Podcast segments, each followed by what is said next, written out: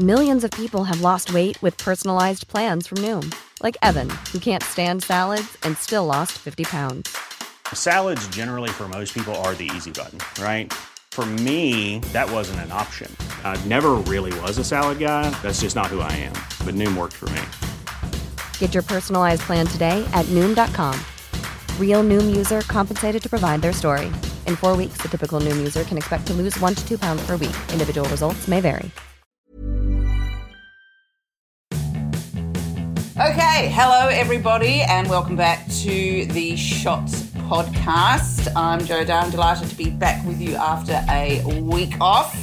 I am here with Dave Milner G'day, Jo. Good to have you back. and with Grace Tame. G'day. I have my pets here as well. You can't see them. Yes, so we've got extra bonus animals. Um, Zappa the dog. Grace, He's playing the role of Charles Firth today. and will probably make as much sense when it comes down to it. I, arguably more sense than Charles. No, look, that's unkind. We can't take advantage of Charles's absence just to diss him. No, we do that when he's here. Uh, now, it's been quite the week in politics. We've had a budget handed down, we've had a budget um, replied to in some way or another. Um, What does that mean? Well- what does that mean, Jo? Let's unpack that. well, it wasn't really much of a reply, let's be honest. I mean, I think it is fair to say there was some commentary really on how ridiculous um, reply speeches are. I think Rachel Withers wrote a good piece that it's it's not even good theatre. Um, and it doesn't make any sense that it's the leader of the opposition that gives the reply to the budget rather than the shadow treasurer. I mean, why is it? No one pays any attention to what is actually in the opposi- opposition leader's reply speech. It is inherently ridiculous, isn't it? Because it, it- it's the government spent this time with all their numbers and all their departments compiling this document, what's going on the next couple of years, and then the opposition leader just gets a turn to freestyle diss track all the work that they've done. Wicka, wicka, and this- Yeah. no, and it's, Yeah. it is pointless. It is meaningless. And they've got essentially 48 hours to scrabble together something which makes them look like. Uh, and I think Rachel went through what the various points are is that you have to sort of put reach your hand hands across the chamber on a couple of very small points so it makes it look as if you are actually operating in the spirit of bipartisanship and you're here for the country. Um, before you then just get like stuck in generally to everything that the government has said and then you have a few little kind of thought bubble ideas at the bottom to show you really are very serious about policy um, and that seems to be what we kind of get. But in this particular case, with one of the most spectacularly poor opposition leaders that we've had in some time, and that really is saying a lot given the quality of some of our opposition leaders, it was particularly specious, I think. Um, and Sorry, ultimately what was that? ended What up word, was that word, Jo? Specious. specious. Specious. Okay. It was when you were away last week. Grace said there were far fewer large words being used in this episode, and you've just proven that point. Specious is actually only It's- two yeah, syllables. small word. Yeah. True, but it's fancy. It's fancy though. That's the it's a fancy pants word. Well, I think it is apt for dear old Duts. Um, but then, as has been pointed out um, by people like Sean Kelly, that because it was so empty of and vacuous of really anything,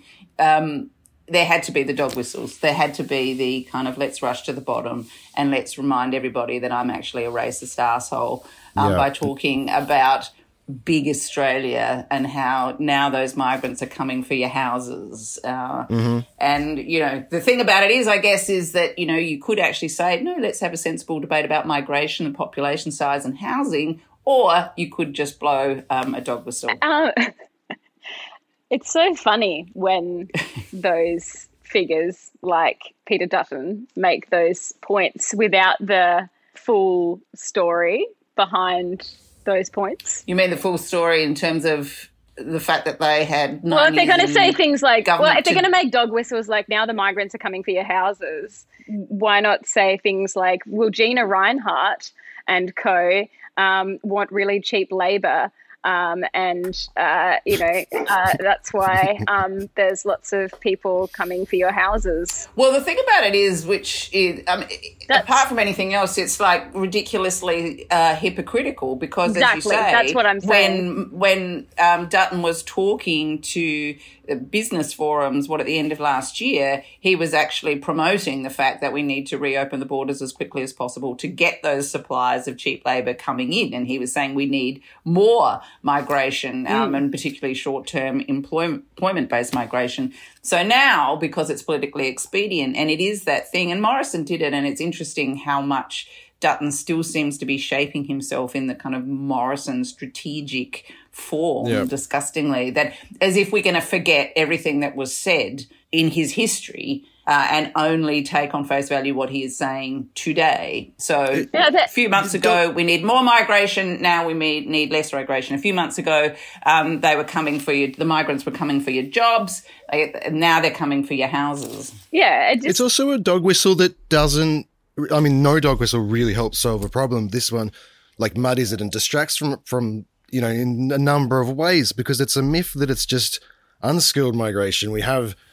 I was, I was chatting to a friend that is a scientist in a laboratory doing really fancy brainy stuff this week, and she and they're struggling to hire people that can do that in Australia they need skilled migration at this level. It's not at all what Dutton's framing it as. Yeah, yeah. It's no. just all this of- is this isn't an Australian person's job that's missing. This is someone that need you know a unique skill set and we need them from the rest of the world to help us make extraordinary stuff to make our country better it's very yeah. funny it's very funny these the, the liberal party if you will um, whatever it's whatever it's whatever it's morphed, whatever it's whatever it's morphed into or degenerated into. Um, you know, because they sort of I guess it's funny how they kind of associate themselves with, or traditionally associate themselves with, like the kind of like the capitalist model. Like a classic example, I guess, is this sort of like new stadium um, that's being proposed in Tasmania. Because I'm Tasmanian. Oh yeah. And so the, how's the mood yeah. down there well, on the issue of the stadium? Because we've had Jacqui Lambie going that you've all had a gutful and they could stick the stadium up your bum in her indomitably eloquent way. What, is, what is Grace Tame Tasmanian of the Year previously. What is her take on the stadium in oh. Tasmania? Well, it's a quite a divisive issue. Okay, so there's one thing like you know the team is one thing, and yeah, no, the team is one. It's outrageous that people try and conflate these two things. That if you don't support the stadium, therefore you can't support the team or you don't support the team when clearly there are many people who support the idea of a Tasmanian AFL team who just go but hey why the hell do we need another stadium in a in a town the size of Hobart? Well okay so we've got two stadiums two big stadiums down here. You know we've got Blundstone Arena and we don't actually we don't we rarely fill it to capacity. And the argument that was made by Jeremy Rockliff for having the stadium is that it would you know was for economic reasons that it would be good economically. And that's sort of you know again there's another myth here because you know like i just said we don't fill it to capacity. And you know there's always this this job creation line. Oh it's good for jobs good for jobs good for jobs. But like you said before about you know skilled labor and to build a stadium that's not just classic um, construction. It's not just a it's not just any old uh, builder can come and build a stadium. You're talking about a, a specific type of of, of labor that you need to build that. You're also talking about specific types of engineers who would probably need to be um, you know brought in from the mainland to, to, to build that. and so you're not talking about local job creation there. Um, and you know yeah this is like the you can't just instantly hire people from from tasmania to build the stadium. And so there's sort of like to, to actually unpack all of the you know parts yeah um, the other two kind of issues around it though as well is that it's like you know even if you did need another stadium um, why is it that the governments, both state and federal, are being asked to pay for it? And why isn't the AFL, incredibly rich sporting body, making a much more significant contribution? Because on the what, flip side, what? when it is governments being asked to pay for it, like why the, why are they Tasmanian making... governments, the opportunity cost of everything else that then is not being bought and paid for with that money that's going into the stadium. Again, why aren't why aren't the the immediate problems being dealt with by both sides this is not to, to hang on the Liberal Party or the Labor Party. You know, both both sides, um, or both majors, for decades, um, have not pulled the appropriate levers, um, and they they both know this to deal with the, the the crisis that we have at the moment, and that is the housing crisis. You know, the rental mm. crisis, and we all know this. You know, I mean, it's worse than that. They've been pulling the levers to actively yes, make it worse. Yes, yes, yes, yes, yes. Yeah. And that's and that's like that's that, that's sort of a you know we've got all this and we've talked about this last time. We've got all this dead money. We've got this all this dead money that's bad for the economy inside this this bubble, this housing bubble.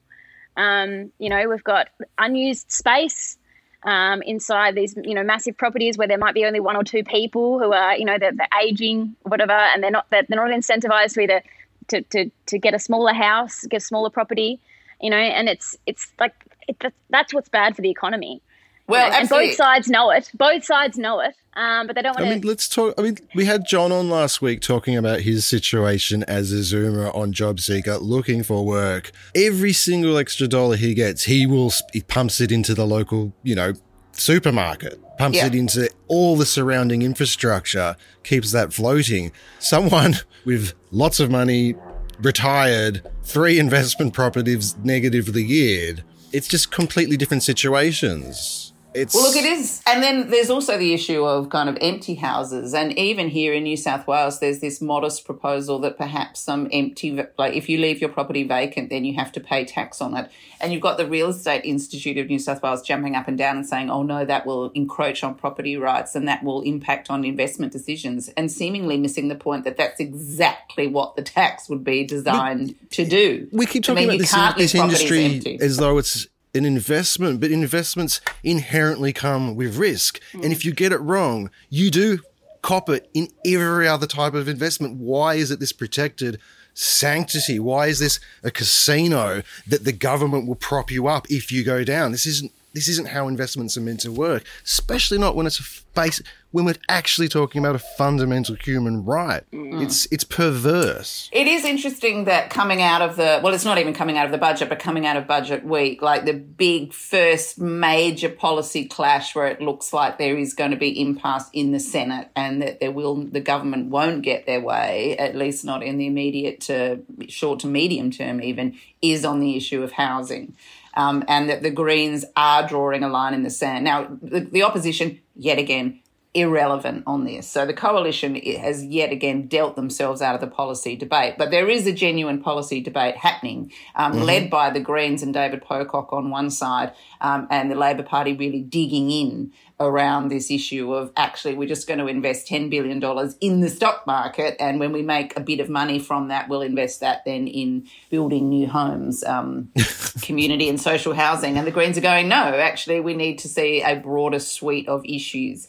And it, the policy debate is again being, you know, in our through our media only characterised in terms of the political risks um, that the Greens may face. Uh, the you know the anti-housing coalition, as even Penny Wong is dubbing uh, all of these people who are raising what would one might think are legitimate concerns about um, the way that this new housing stock is going to be paid for and the volume of it, i.e., the fact that it's very very small. Yeah, these are um, completely legitimate concerns to hold over policy that affects the livelihoods and well-being of many, many Australians. What we, the idea that considering it, interrogating it, looking at case by case study across the world, we've seen many of these policies work and have negative effects in other countries previously, and we don't get this discussion in Australia. We just get told It's- that they're blocking things, that they're making things difficult. Just get on with it, kind of thing. It's a very strange framing. what will happen at the next election if they have to Yeah. go to their electorate saying they blocked this, you know, very poor housing policy being implemented. I mean, our Overton window really is much smaller when it comes to a whole range of things.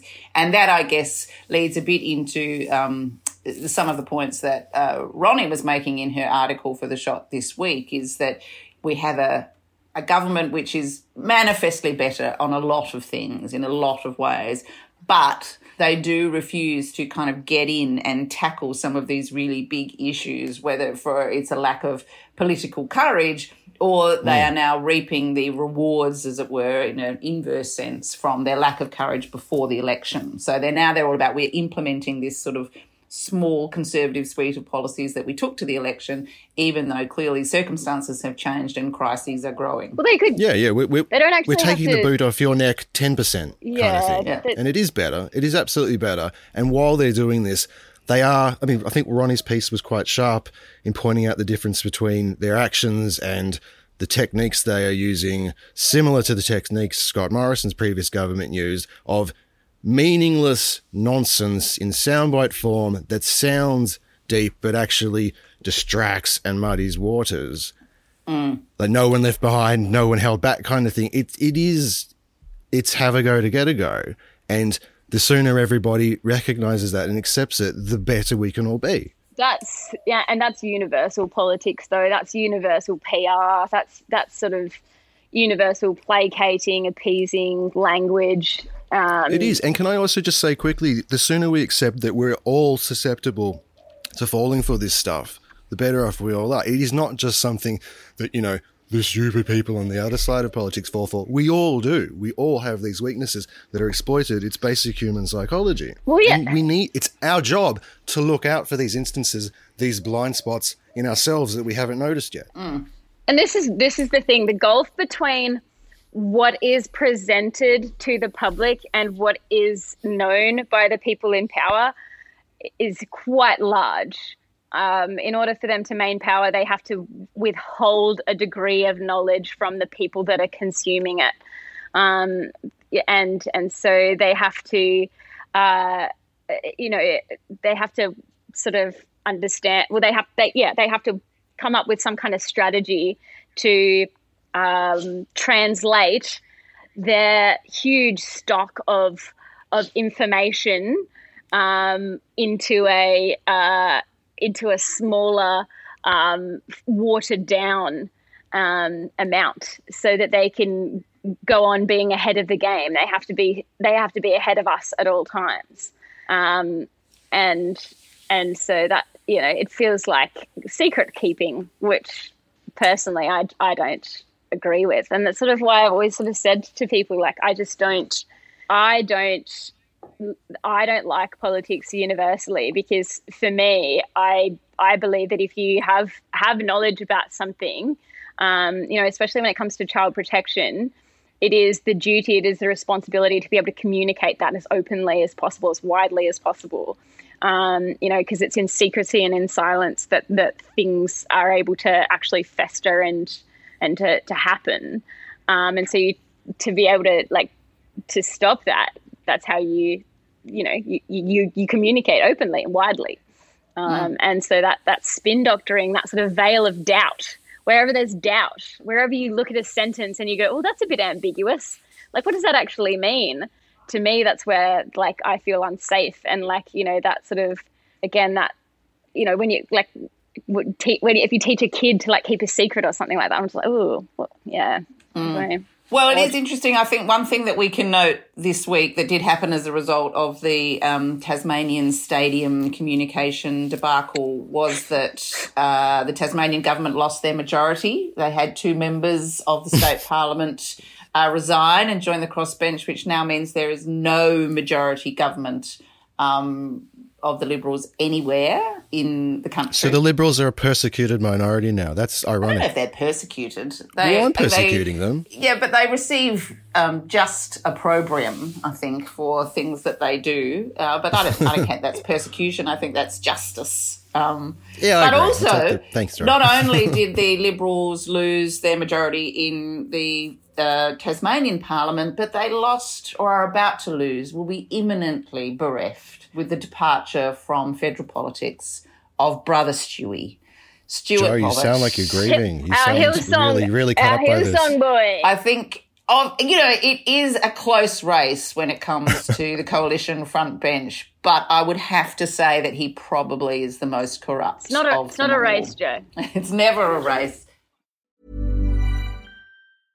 I'm Sandra, and I'm just the professional your small business was looking for. But you didn't hire me because you didn't use LinkedIn jobs. LinkedIn has professionals you can't find anywhere else, including those who aren't actively looking for a new job but might be open to the perfect role, like me. In a given month, over 70% of LinkedIn users don't visit other leading job sites. So if you're not looking on LinkedIn, you'll miss out on great candidates like Sandra. Start hiring professionals like a professional. Post your free job on linkedin.com/people today.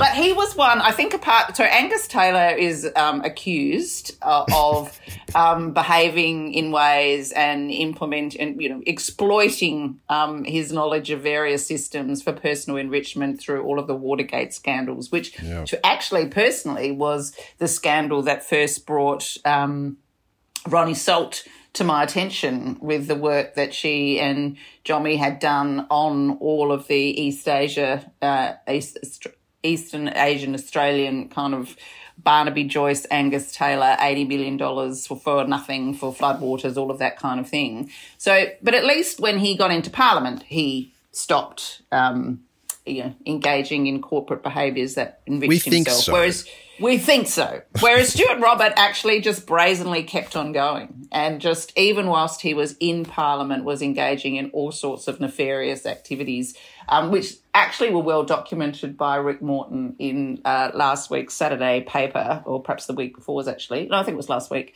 um, where he listed all of the scandals. And like Angus Taylor, they make for a long list. I'm surprised he could fit it all into the word count that the Saturday paper would have given me. I mean, uh, you got to given him. admire you got to admire staying true to yourself. He didn't let politics change him. You know, like it's probably the No, best thing he you can did. say about he Stuart really Roberts. did not. He really did not. But he left. He so he has announced his uh, intention to resign from Parliament. He hasn't actually done it so that he can still keep drawing the salary. But he's not coming back to Parliament. He was even prepared to miss the now postponed um, trip from Joe Biden in order to avoid having to come back into Parliament and face the latest round of accusations about personal enrichment um, through his parliamentary uh, processes. And that really does seem to be the most clear cut in some ways that when he was doing his secret lobbying um, for a, a mate's consulting company, um, when hauled before the Senate committee, the Senate, Senate inquiry, the mate basically threw him under the bus and said, yes, monies that we were raising um, through this series of consultancies and the government contracts that we were getting through a company known as Synergy 360 um, was passing money to a vehicle of Stuart Roberts. So it's I think it's the first time that we have um, now documented and through witness statements that he was getting direct personal benefit from the secret lobbying that he was undertaking for his mates. Do you, do you think his role in the Robodebt inquiry had something to do with his downfall as well, Jo? No, I don't actually. I think that he was just going to brazen that out. I mean, I think that they just they hoped um, that because there was sort of enough blame to go around, really, and he was just the last one standing with the exploding bomb in his hands when the music stopped. Um, Yep. I don't think that actually, and he, you know, he's already spinning. It was uh, like I was the one who stopped it against all of the other evidence from the senior public servants that he actually wanted to keep going even after the Solicitor General had said this this thing's illegal, and you know, Porter had gone, yeah, mate, it is. Uh, I think it is actually very much the personal potential personal criminal liability which he may be confronting if the that'll do it. allegations are found to be true.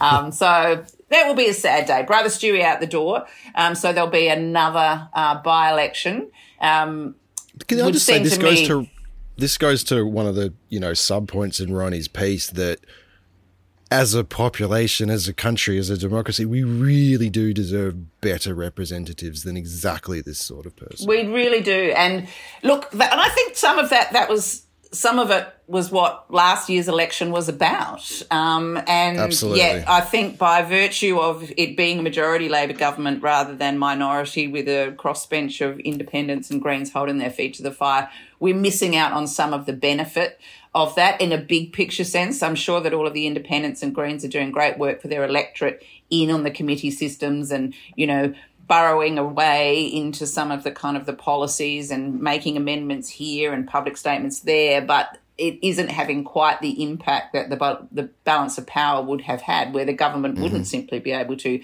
pontificate about the anti-housing coalitions um, when they if they didn't have a majority in the House of Reps as well. But there will be a by-election in Fadden, and then the big question is: is will the member for Cook also resign? Uh, in time for there to be a by election in Cook on the same day as the by election in Fadden, which is slated to be at some time in July. Um, and look, I think the money was always on, well, maybe an even bet, but it just seems that poor old Scotty can't find himself a job. Al- always, always, mis- Nobody wants to employ him. I, I, I can't imagine why that would be. always misspelt that one. Remember for coo- cookers. um, uh, But it is like the hilarious. I think the most hilarious thing that I've read this like in a long time was, and admittedly, this was um, written like the story wasn't written, but the decision was made prior to PwC's like imploding, like the spontaneous combustion that PwC Australia has been doing in slow motion over the last few months. But even they, disgraced PwC Australia, said that they couldn't take on Scott Morrison in an advisory role because of the reputational risk that that would pose. The fact that the most amoral, unethical, and now disgraced Oh. um, organisation in Yeah, we, Australia. we at can't the have a former prime minister in our company. It's a really bad look. We just like, plausibly, Yeah. plausibly deniable until you're liable, eh? Scotty? It's Hey. just so great. So he's he is left, and as we've discussed before, although and this was Charles had the, the insight into this is that he did try out to be the kind of charismatic Hillsong leader on a national scale and Yeah. uh, international scale, but it turned out that as we could have told anybody who was listening that he isn't actually charismatic enough to be a charismatic preacher. So that was another strike. so it seems to it is now all down to whether or not he can rustle up the job in the AUKUS space as they say, along with all of the other kind of ex-coalition um, front benchers who have their snout in that particular trough. And there seem to be many of them, led, of course, by uh, my fellow South Australian Christopher Pyne. Oh, the, my God, it's bleak. the brothers in arms dealing. Yeah, exactly, exactly. But I can't imagine what whoever this British company is. So if it's BAE, I mean, all they seem to be doing is just like spurting more money up against the wall. So I think we've now found what is it? It's not the submarines. It's yet more of the hardware that we've been requiring from them is late, is doubling, tripling in price. So I guess Morrison's good at that kind of thing, going into organisations and make th- make things He fuck up so they come late and and they lots of more. experience. He has lots of experience ordering things slowly and inefficiently and getting them late. Any vaccinated Australian will remember that one. They certainly will, but it does seem it seems odd to go on an international search for ex prime ministers to have someone just to come in and be incompetent uh, on your behalf. Well, it's a little bit like remember when the UK were putting out feelers and they ended up, you know, taking Tony Abbott into them to teach them about how to deal with Australia, and it's just a remarkably bad choice. And, and here we are a few years later, and they're like harping on about how they stopped the boats and literally rerunning the exact same three-word slogans. It is interesting. I mean, they, I mean, the Conservatives are in more hilarious disarray over in Britain than actually the coalition is here. It seems, and well, they're now kind of bereft fighting of- amongst themselves. So let's Bereft of any real ideas and any real vision, all you have is fear and different ways to stoke it. This is where we get these uninspiring, corrupt assholes just peddling these lines, dividing us. let's talk about the uh, let's talk about not Scott Morrison's um, front-facing allies and talk about his covert power brokers behind the scenes. Oh, ooh, you mean the the kind of the Spooky. the faceless men, and there are all men in Morrison's case, who like literally had no kind of senior women at all in his kind of either you, in his sort of closest circles. They were all men.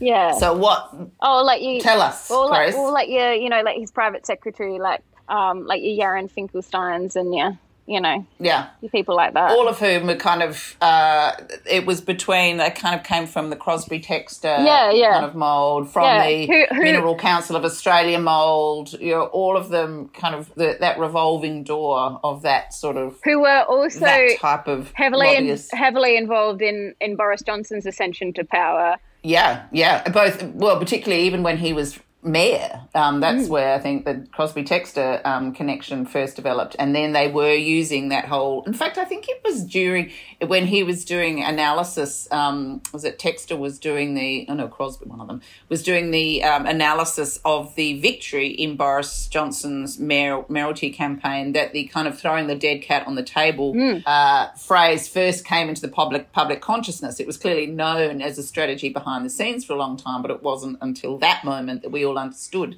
that that was the sort of the dirty distraction of you know And all of these how hideous can one be? and all of these women were used as dead cats. All of these women, that the, the awful tabloid coverage of these women who he was associated with, especially in the past, because he had a lot of flings with women who were who are Johnson. people who are pe- yes, Yeah. who are people. Yeah. You know, they're not objects; they're people. And a lot Yeah, of them were, and then whose careers were, they essentially They were destroyed. followed, you know, and the Daily Mail tapped their phones, and some of them had some of them had miscarriages and abortions. And do people like, you know, obviously people know, uh, like females know the experiences of these things, but like they were dragged, they were dragged through the mud, and yeah, as somebody as somebody who's had their life since they were a child, like from the age of 16, authored beyond their control.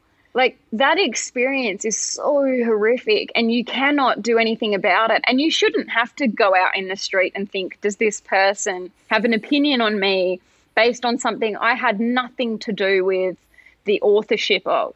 You know, Yeah. where somebody wasn't there you know and like there's always more complexity beyond what is seen in a reduced you know top line um, article that has no nuance in it and like these are people who had like the ultimate invasion of privacy their phones hacked um, daily mail people um, you know follow them stalk them which is predatory in of itself and Yeah. like the that is just that that is not a that is not a pr strategy that is like organized crime. I'm that like, and that we have the same machinations um, or similar machinations here in in Australia. And throughout my year as Australian of the Year in 2021, I saw a lot of that too, and it was horrendous. It was horrendous. and and what what, Well- what has gone on behind the scenes um, is is horrendous. It's it's dirty. It's dirty. Yeah. Yeah, it does seem to be. I mean, there's both the filthy way that you know the media behaves in order to kind of get these stories, but it does seem to be that people like Boris Johnson and Scott Morrison and so on, it's like whoever they come into contact with, they leave this sort of residue of filth and scandal. because that's not that's just- not politics though because that's not politics that's bullying It's the type of people they are. Yeah. Yeah. yeah But well, that's the way that so much Well, political behaviors can morph into bullying and where that line is, you know, that whole um this is just the robust give and take of political life um, being used as a shield or as an excuse for kind of poor It's- behavior. because it's and using- where that line is. and is. it's using it's using main- it's using outlets like you know your Murdoch um, outlets like Rupert Murdoch's outlets like you know whoever they are It's lucky because we could not get through a, a, a podcast without Rupert Murdoch coming in. From well So sorry but I'm Grace sorry is no, no, not at all. Grace. Is I'm just glad it was Grace that brought him up and not me this time. That's good. um, it's you know because you wouldn't and, and working for an organization like Rupert Murdoch, you have to like you, you know working for working for an organization like that. You work for them because you wouldn't be able to get away with a lot of the behavior anywhere else, and you know Yeah. you are working for like you know and and sort of enlisting you know enlisting and a. a I guess you, you call them agents like that or operatives like that as your personal shiv, you know? like that's Yeah. that's really what that is. And it's Yeah. it's almost like this hive mind kind of what isn't almost it is and to go to go into that or to, to be to, to, enter into that from the outside or as uh, like as somebody who is you know again who's grown up with I've, I've had somebody chase me home um, that's not to do with that but to do with other things that I've experienced by virtue of like you know being abused by a child sex offender. And there's other underbelly experiences that are separate to that. And then you bring all that into that that context. Like it's it's pretty yeah it's pretty mm. nasty stuff You were saying before that it's a it's a people thing. I, I wonder also if there is a, a politics thing element to it because it the system as it works does seem to reward this type of personality and this well type of it's, psyche. it's blackmail it's it's blackmail it's horse trading it's gossip it's it's really, really, it's a really awful thing. But it's also like the ruthlessness to to pull yourself to the top, you know, without worrying who you're crushing on the way up. Those sorts of people do kind of make it to the top quite often. I mean, you see it in corporate America, you see it in politics that you know actual bona fide diagnosed hmm. psychopaths are overrepresented in these key roles at the top rungs of society because that is actually a trait rewarded by these systems, which I think the question needs to become, well, what about these systems needs to change so that we're not rewarding psychopaths because we really don't want them. Well, not just our lives, but way the destruction of our planet is now imminent because the psychopathy is such that it's you know it's all about the money and the shareholders Yeah. um, and personal enrichment and ambition and fuck the rest of the world. And we are now reaping the consequences of that too, um, as our planet disintegrates around us. hmm Literally, the devil. Like I like Yeah. I mentioned Yeah. before, So yeah, good times. times. the devil. Um, the devil is chest so- yeah. So Happy on that, Thursday morning, um, Less guys. than optimistic note this week. Um, look, you know, we've got another week to kind of bring ourselves back into the general feeling of bon humeur and optimism that normally permeates these uh, these podcasts. I'm sure. And also next week we have the fabulous Ronni Salt joining us. Um, to talk a little bit more about her latest article for the shot and then just generally i mean i've got lots of questions still about the kind of just seemingly another gift that never stops giving, which is David Hurley's leadership forum um, and the ways that he and his personal private secretary just kept kind of navigating through that to get lots of money for this odd, strange networking circle that was mostly to be hosted, it would seem, at Government House. So we can perhaps talk a little bit about that next week as well. Well, David David Um, Hurley is ex. He's ex-military, isn't he? Uh, they're all ex-military. Yes. These um, they're either ex-church, and look how well that worked out for um, for John Howard Ben Hollingworth. Now finally having stepped down Yes. um, from officiating uh, in a religious Ah. sense, um, or military, because that's who the conservative Okay, side of politics. this is this is the thing. This is what we've got to look at. We've got to look at these these hegemons. These you know, you've got the church, you've got military, you've got. Um, I mean, but but it's big business, really. It's big. It's these in. It's Yeah. these in. Like, follow the money. Yeah, follow the money as ever. Um, so we'll look forward to that discussion next week. Thank you for joining us Covert today. covert Um, power is how big decisions are made. People, get your There we go. get your tinfoil hats out for next week. Bring them out, bring them ready. Uh, we're on The the, Devil's Chessboard. See, I knew that. And uh, the Devil's Chessboard. Um, and our equipment Great is book. by. I don't have any equipment, so I won't finish that sentence. Thank you all very much. Well, you'll hear from us next week. Dun, dun. Planning for your next trip? Elevate your travel style with Quince. Quince has all the jet setting essentials you'll want for your next getaway, like European linen, premium luggage options, buttery soft Italian leather bags, and so much more. And is all priced at 50 to 80% less than similar brands. Plus, Quince only works with factories that use safe and ethical manufacturing practices. Pack your bags with high-quality essentials you'll be wearing for vacations to come with Quince. Go to quince.com slash pack for free shipping and 365-day returns.